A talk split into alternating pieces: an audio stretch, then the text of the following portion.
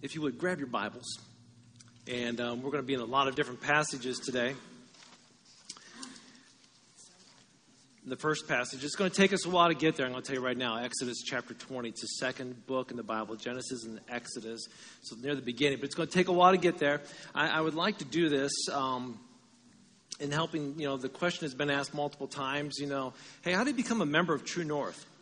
And I, just want to let you know this is sort of amazing. It's been 10 years last Sunday. 10 years ago, last Sunday, we had our very first service at Sky Cinema. And uh, it's sort of exciting. We didn't put this two and two together. I thought we were already at 10 years. I thought this was year 11. Okay? But take it to a guy to miss anniversaries. Okay? So as we pulled out a folder, looking at an old church directory, pulled it out, and I was looking for a folder and, to use, and oh, it's, it's an old directory. It says, January of 2007. It all began at Sky Cinema. I was like, oh. you know, I was looking at a lot of the pictures of a lot of families, and it's actually sort of humorous when you look back at old pictures, right? And I was just amazed that we are going to be having a new church home in a matter of weeks in 10 years. It's been 10 years. What a, what a great 10 year celebration that will be, won't it? That's, we will definitely have a party. It's no doubt about it. But Pastor uh, Dan Van Dock and I, we were having a cup of coffee six months prior to that time.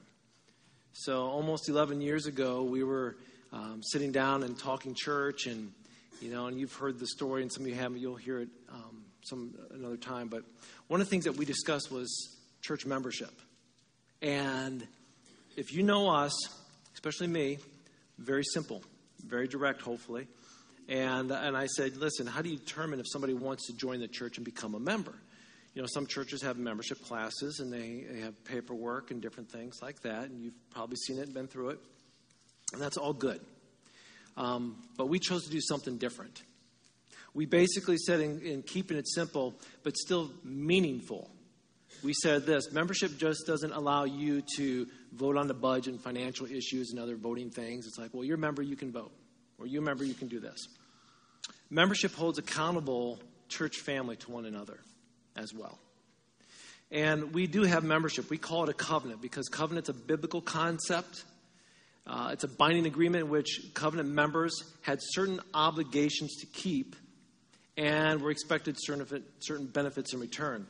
So, what makes a covenant different from a simple business agreement is that a covenant is based on a meaningful relationship between two parties. So, examples of the covenant, if you look back in biblical time, you see that God made a covenant with Noah and with, with Abram and his descendants, and eventually the people at Mount Sinai. And to the prophets of the Bible, the covenant was a marriage between Yahweh and his people. So, you saw that throughout the Bible. We believe that as we commit our lives to God and one another in meaningful relationships, that's what it means to be the church, to make a covenant. So when you choose to become a member of True North, you're making basically an agreement in relationship to what we as a church believe and how we should live in relationship to one another, with God and one another. So, our covenant membership card, which is on the back table, if you've never seen one, uh, those of you who've seen one, you've signed your name saying, I'm in agreement with this, and we have those at the church office. But this is what it says on the front side. For God so loved the world that he gave his one and only Son. Those are the incredible life changing words of Jesus Christ. God loves us, and he pursues us with a relentless love, offering us salvation through his only Son, Jesus Christ. Our response to his love and amazing grace is surrendering of our lives to him. We humbly repent and we begin a new life in him. And in this new life in Jesus Christ, we respond to God's incredible grace by worshiping. We believe that we must worship God alone. We worship God through the giving of our time, our tithes, and our talents. We worship God as we serve the church and love others with the love of Christ. We also strive to build our relationship with God by connecting Him through prayer and reading His written word, the Bible. We also worship God as we love others with the love of Jesus Christ. So, as a believer in Jesus Christ, we recognize that He came to seek and save the lost and to establish the church. Alongside other believers, we share our faith, we grow, we connect, we serve together as we share the love of Jesus Christ. Our initial and most important command is to love God.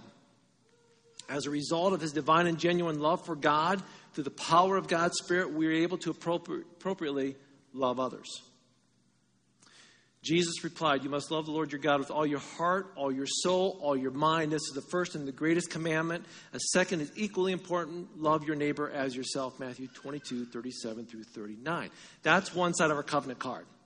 On the flip side of the covenant card, it says this Having received Jesus Christ as my Savior and Lord, understanding the mission of True North Church, I feel led to covenant with True North Church family. Enabled by God's Spirit, I commit to the following I will worship God alone. I will worship God through the giving of my time and my tithes and my talents. I desire to grow in my relationship with God through prayer and reading the Bible. I will strive to connect with God. I will endeavor to grow in faith together, encouraging, holding one another accountable. I will serve the church and love others with the love of Jesus Christ. If you are in agreement with that, we would love for you to be part of this church family.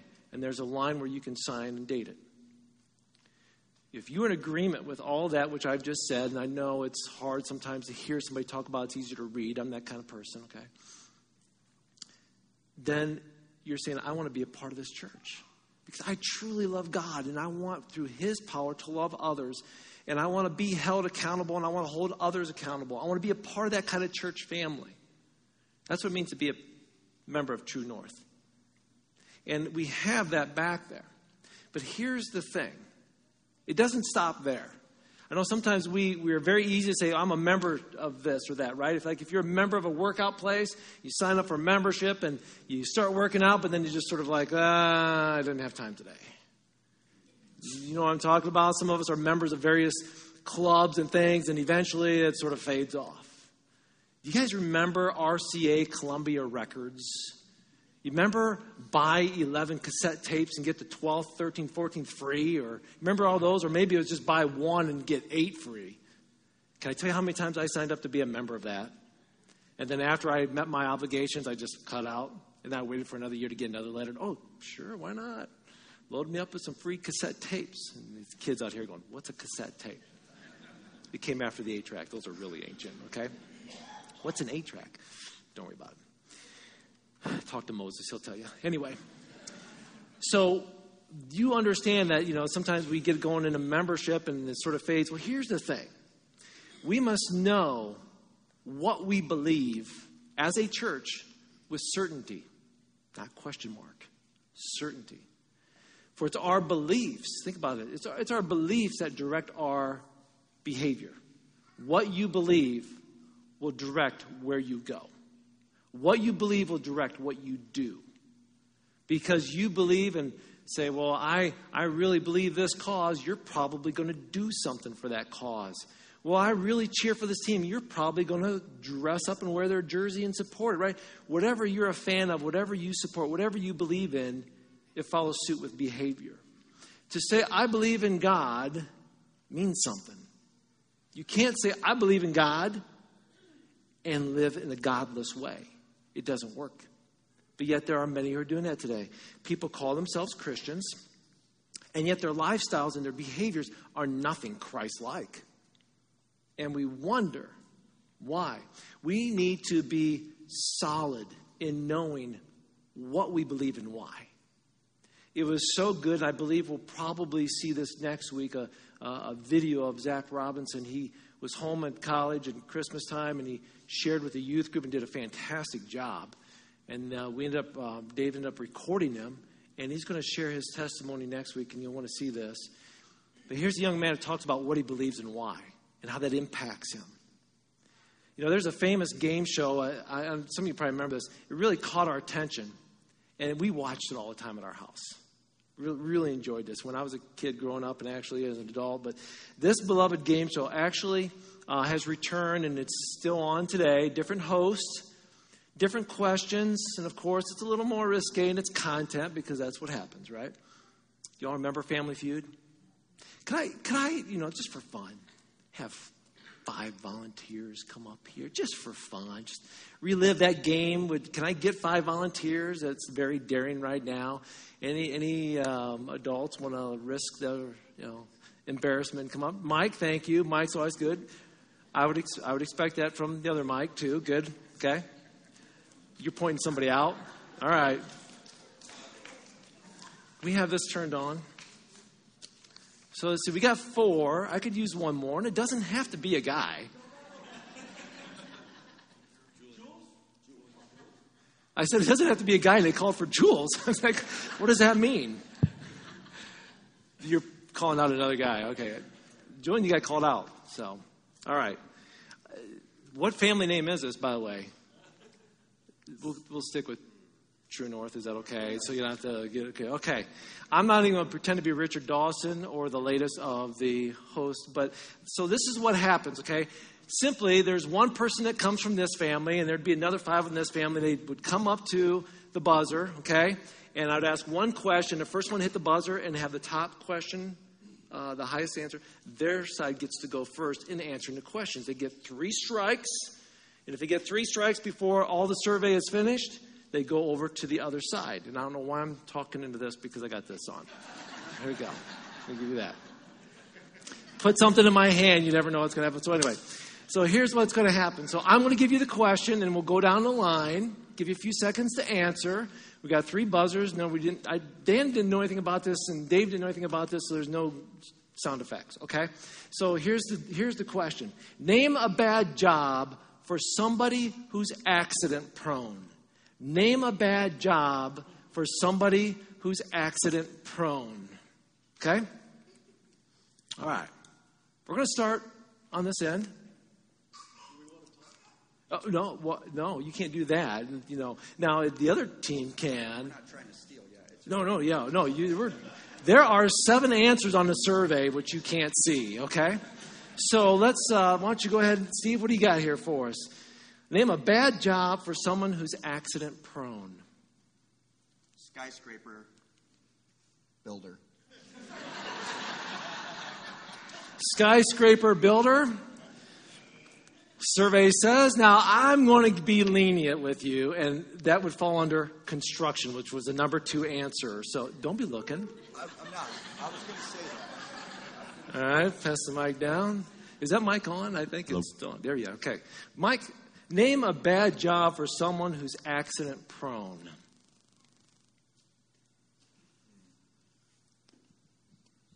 I was gonna say roofer, but I guess that falls under construction Yep, worker. yep. Um, how about uh, equipment operator?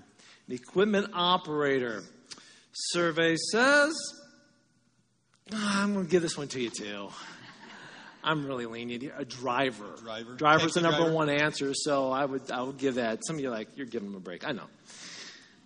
Ryan, name a bad job for somebody who's accident prone. I'm gonna go with nanny. That's that's a great answer, but eh, that's your first X. I, I love that answer. I know, right? I, yeah, A farmer. a farmer. And X number two. No, again, no, that's a good answer. Those are those are really good answers. There's there's no bad answers. I'm going to go with the first thing that came to my mind, and that is a septic tank cleaner.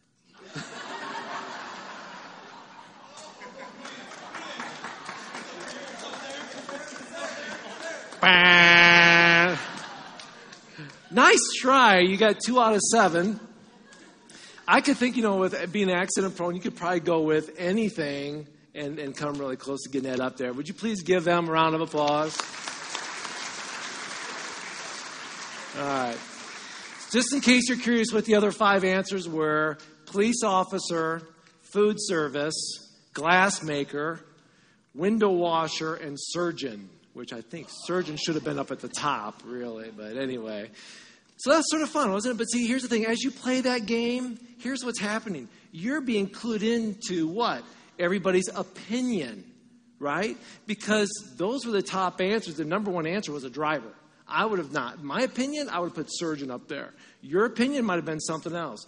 They had a lot of great opinions up here. They got three X's on them. Unfortunately, their opinion didn't count, right? So today, here's, here's the issue that I have, the problem that I have, and that is this. In your opinion, what's God like? Isn't that really what happens in this world today? Spiritual matters, which should not be opinionated but be biblical founded, are just thrown out there. What do you believe about God? Well, I think God is. Eh. Sorry, not on the survey. When it comes to spiritual man, ans- uh, answers, let me ask you this where do you find them? If, if it comes up about God, do you know what you believe and why? Which is why I brought up what Zach had shared at youth group and what he's going to share with you. Because here's the thing if you don't know what you believe and you're thrown into a culture, an area where everybody believes anything, how are you going to stand? Will you stand firm? Or will you be tossed to and fro like a wave in the ocean? Do you know what you believe? And so I want to ask two simple questions this morning. Here's the first one Who is God? If I were to ask you this question, I gave you a piece of paper and a pen, and I said, Who is God? Does he exist? How do you answer that?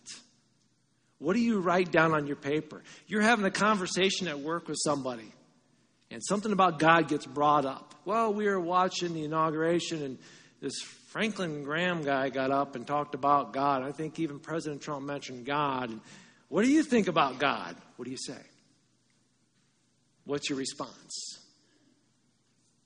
If you were at a basketball game the other night, great rivalry, you know, and people are getting fouled and pushed all over the place, and it's standing room only. But when all is said and done, there's the players and the cheerleaders at midcourt praying. To who? God. Well, do you think that started a conversation anywhere in the gym? It's happening in all kinds of gymnasiums and fields. And do you think somebody's going to say, well, what do you believe about God? How do you answer that? Either he exists or he does not. And here's the thing if God does not exist, why are you here? And I don't mean here in this church. I mean, how did you get here? If there's no God, how did you get here? How were you created? Do you have purpose or value? If God does exist, what is he like? Is he like the never ending Bigfoot, Sasquatch hunt, Loch Ness Monster, aliens? We're going to see him somewhere, right? Let's just keep looking. I know he's out there somewhere, right? I would begin by saying that either you believe in God or you don't believe in God, right? Safe to say? And that if you do believe in God, either He's a big God with a capital G or a small God with a small g. What I mean by that is this when you look in the Bible, our God, who is a personal God, is given a capital G. Any other God outside the God of this Bible is a small letter G. People worship a lot of gods, small letter G. Buddha, Muhammad, whoever it may be that the God is that they worship. Those are small G's. Big G, capital G. That's the God of this universe. He's the God of the Bible. He's the God we worship. And the truth is, man worships all kinds of things. Either we worship God or we worship things made by God or things made by man.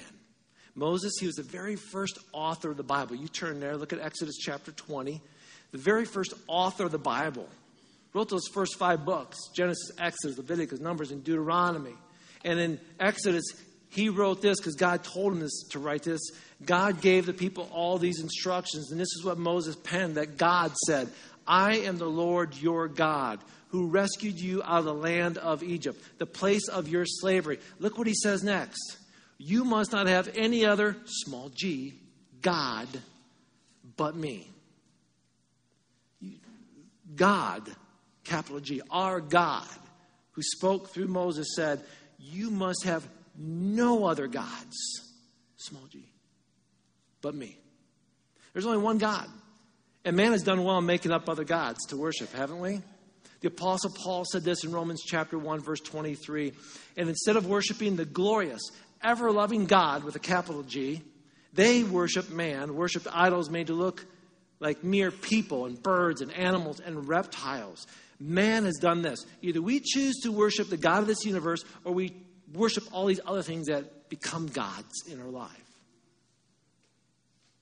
Jesus told us in Matthew chapter 6, 24, he said this No one can serve two masters. You're going to either hate one and love the other, but you cannot love both.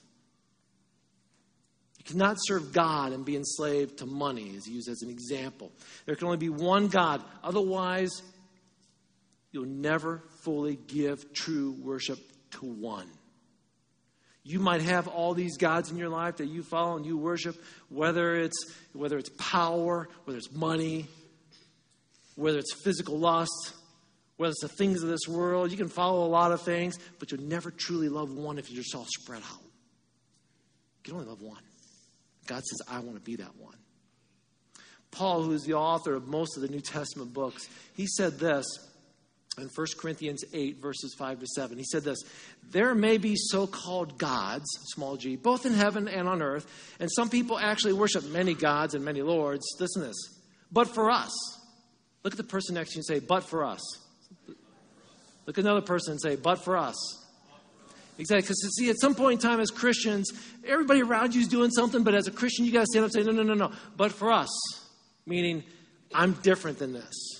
Christians. But for us, Paul says this there's one God, the Father, by whom all things are created, for whom we live. And there's one Lord, Jesus Christ, through whom all things were created and through whom we live.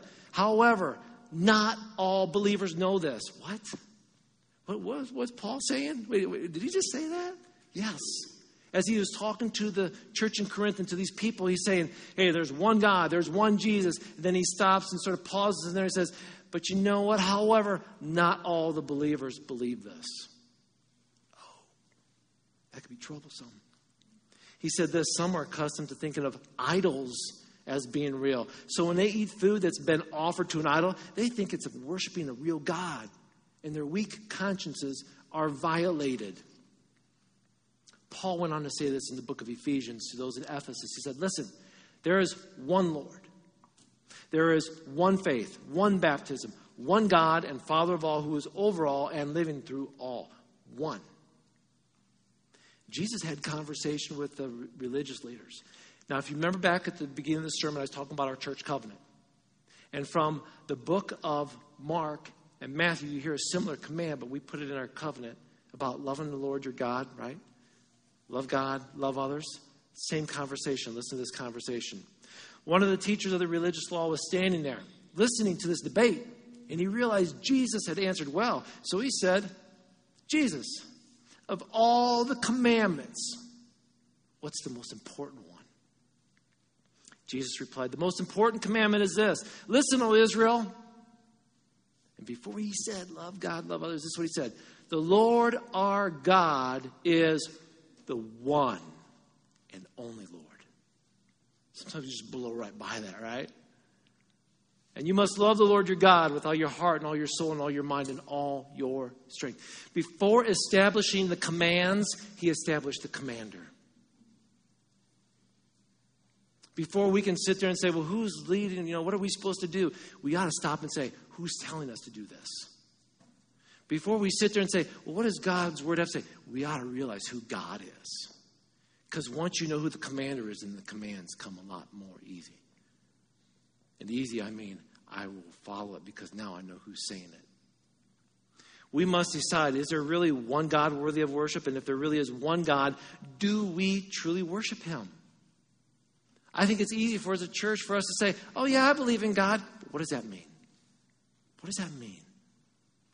You may believe in the God of the Bible, but you also follow the God of football. If you've ever seen the movie Concussion, it's well documented and said in that movie. I know it's a movie, but what do they say? God may own the week, but the NFL owns Sunday. You know, and there's a quote from that, and I probably misquoted some, but that's what they were talking about. They were talking about that movie about how the NFL is a God. And I know it's a movie, but truly think about this. What people worship today, what they put their money towards, what they spend their time with, that will dictate who your God is. Just step back and look. If God truly is God, it changes how we live. But I want to give you three simple reasons to believe that there's a God of this universe and that He's He's ruler over all. Because what we do sometimes, like, well, it says in the Bible, it says in the Bible. Yes, it says in the Bible. But what if somebody says, put the Bible down for a second and tell me why I should believe in God? Let me give you the first reason, okay? It's called the cosmological argument. Basically, this if something exists, it had a cause. So the universe is here. What caused it? Think about for a moment. Stuff exists. Where did it come from? Now, can I have the help of maybe some of the kids here in the front row? Help me out with this, okay? I'm going to start with you, Miles, okay? So help me out with this one, okay? There's a cake sitting on the table, okay? Where did it come from? Your mom made it. Good answer. I was looking for a baker, but I probably figured you'd say your mom made it. Exactly. That cake just didn't all of a sudden like appear like like there's a big explosion, like whoa, a cake. Okay, not going to happen that way, is it? There was a baker. Okay. Which one of you boys want to answer? There's a building. Oh no. Okay, teamwork, teamwork. You work together on this for the answer. Okay. There's a there's a building. There's this building right here. Where where did it come from? How did it get here? Construction builders. What were you going to say? Builders. Yeah. That's the answer. Nice job. Nice job. We're, we're two for two. Come over to this side. Who wants to help me on the third one? Got this? All right, here we go. There is a book just sitting on the table. Who made that book? Where'd that book come from?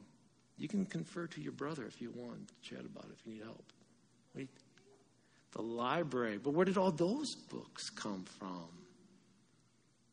Oh, I got a hand over here. Cousin's going to help.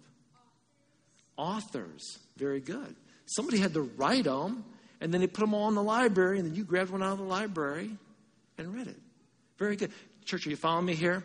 In the same way, look at creation. Where did creation come from? A creator, right? A creator. Everything had to come from something. And that's the way this book, God's holy word, starts. Genesis 1 1, what does it say? In the beginning, God created the heavens and the earth. The earth was formless and empty, darkness covered the deep waters. We believe that one God exists and he created all things. Here's another reason it's called the teleological argument. Telos means purpose, in other words, design. Okay? Look at the uniqueness of our design. Look at the human body. Just hold your hand up. Look at your hand. Okay? Some of you don't look at the back of your eyelids. Look somewhere else, okay? Just look around the human body and think about this. Who designed it? Think beyond the human body now and the earth. How the earth was created, the location of the earth in line with other planets, and the sun. We live in that perfect distance away from the sun in which this planet can be habitable. We can live here, we can survive. The only planet to have water in liquid form, but the only planet with perfect balance of water and land. We don't even we don't even get to the point about talking about the tilt and the axis of the earth at 23.5 degrees. And ask me what that means? I don't know but it's important because at 24 degrees we're in trouble okay? Those kind of things are amazing to me. The moon its effect on the tides of the earth showing that the earth was designed to sustain life. No other planets are created this way. It's a unique incredible design who designed it well there was a big bang that's a big baloney, okay? You don't blow something up and it turns out this way. Just ask any boy with a firecracker, okay? You blow something up and you don't have something wonderful. Fourth of July, we just got stuff laying around, right? After all these explosions of fireworks. You don't blow a bunch of stuff up and like, oh, a flower bed. I love Fourth of July. Doesn't happen. But for anybody who believes that, that's what we're talking about. If you're walking in a field and you stubbed your toe on a rock, what would most of us do besides yell something? Okay?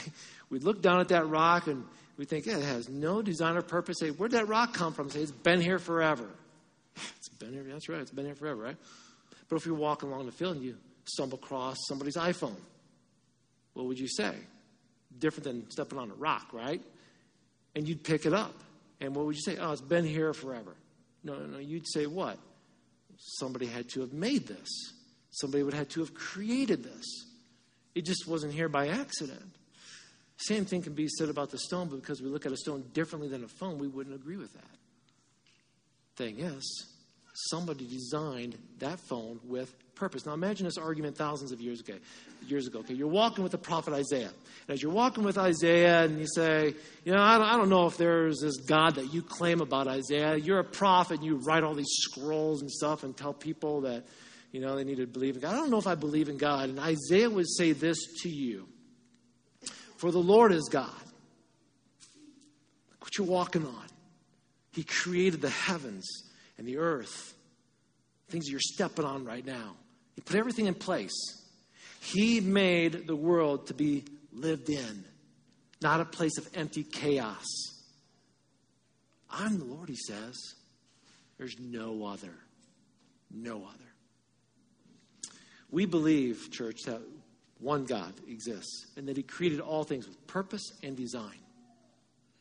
Reason number three for believing there's a God is the reality of good and evil. It's called the moral argument. You've probably heard of C.S. Lewis before, right? Famous author, world famous author, became a Christian many years after being a hardcore atheist. Probably didn't know that. He said the world, uh, or he saw the world after a couple of world wars, ravaged, cruel, unfair, people dying for no reason at all in all these wars. And he looked around and he, he thought of it like this. He said, How did I know that a person or action was cruel unless I saw a loving person or loving action to compare it to. In other words, he said this In order to know that the line I just drew was slate, I would have had to look at another line and see that it was crooked to compare the two. Are you following me with this? In other words, it brought him to the conclusion and the understanding that is, in order to know that there is right in the world, there is also wrong in the world. And you know the difference between the two. It's called the moral argument. So here's the thing a perfect God would make sure that his creation, us, knows the difference between right and wrong, between good and evil. And he would want us to do what? Choose good, right? So he gives us written record of what is good and what is evil. We sort of began with it in the Old Testament with the Ten Commandments. God said, This is good, this is bad. I want you to understand I've created you for purpose and design to do the right thing, not the wrong thing.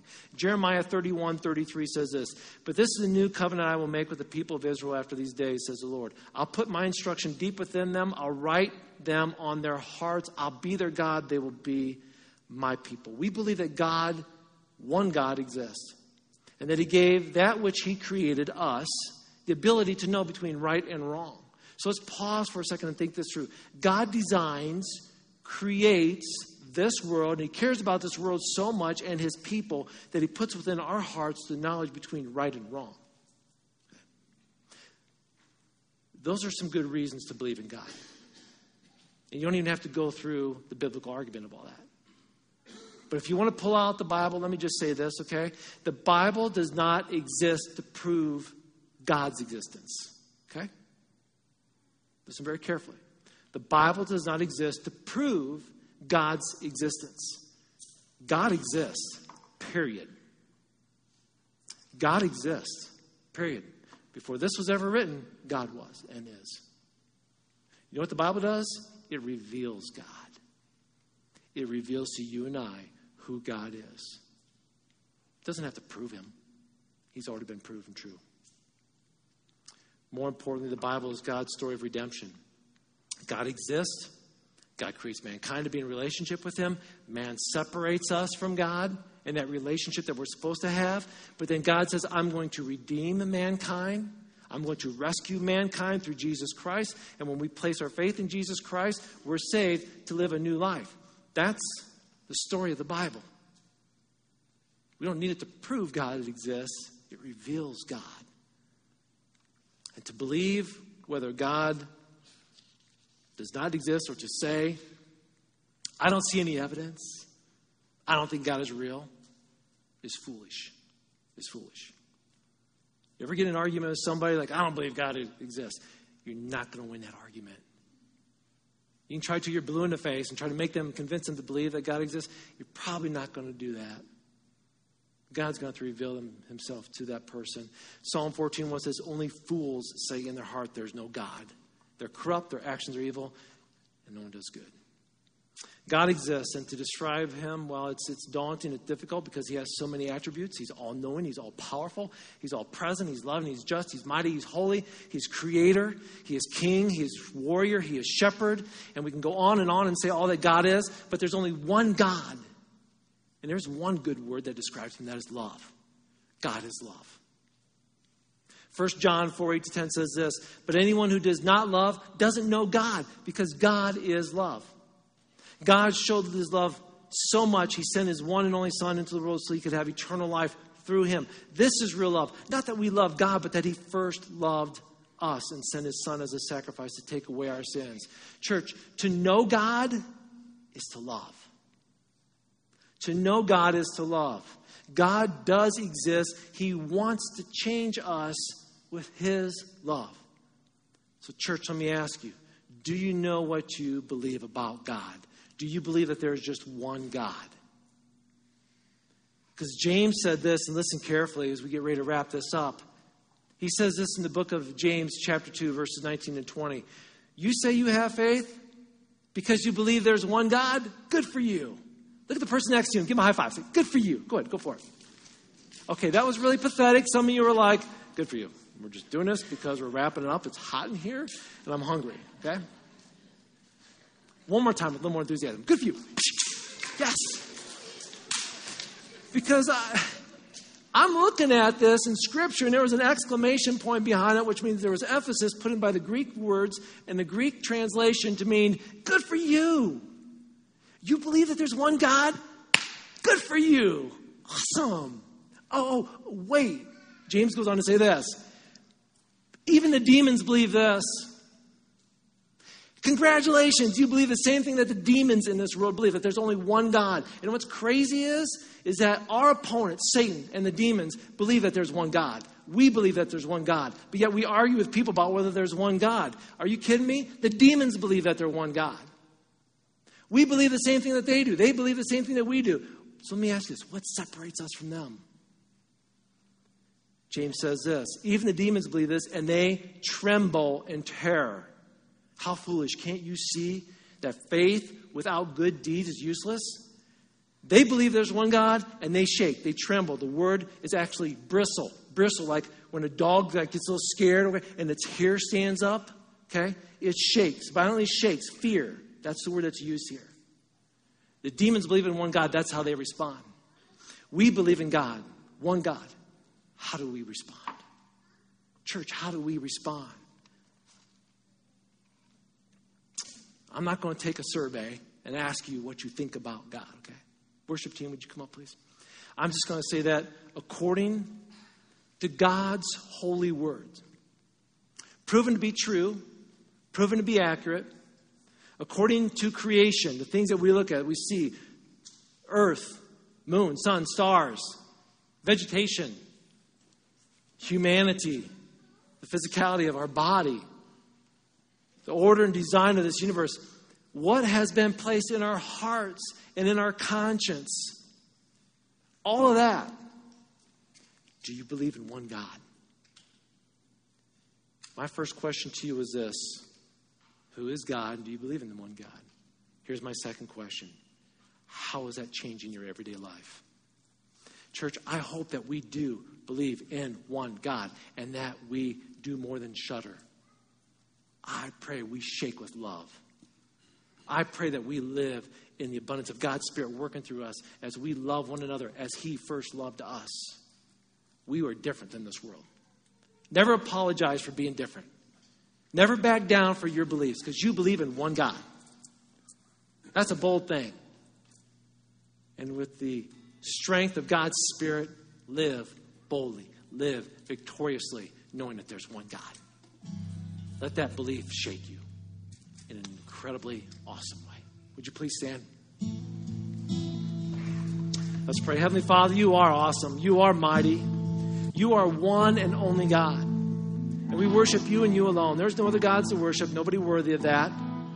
Just you. Through we see in creation and design and purpose, knowing that things exist, there had to be somebody who made it knowing what you've laid upon our hearts with our conscience. Lord, we know these things to be true that There's no arguing. There is a God. Which causes us to look into your word and find out you are Him. You are God.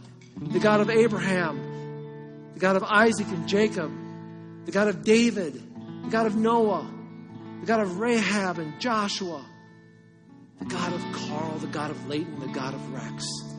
You are our God. One and only God.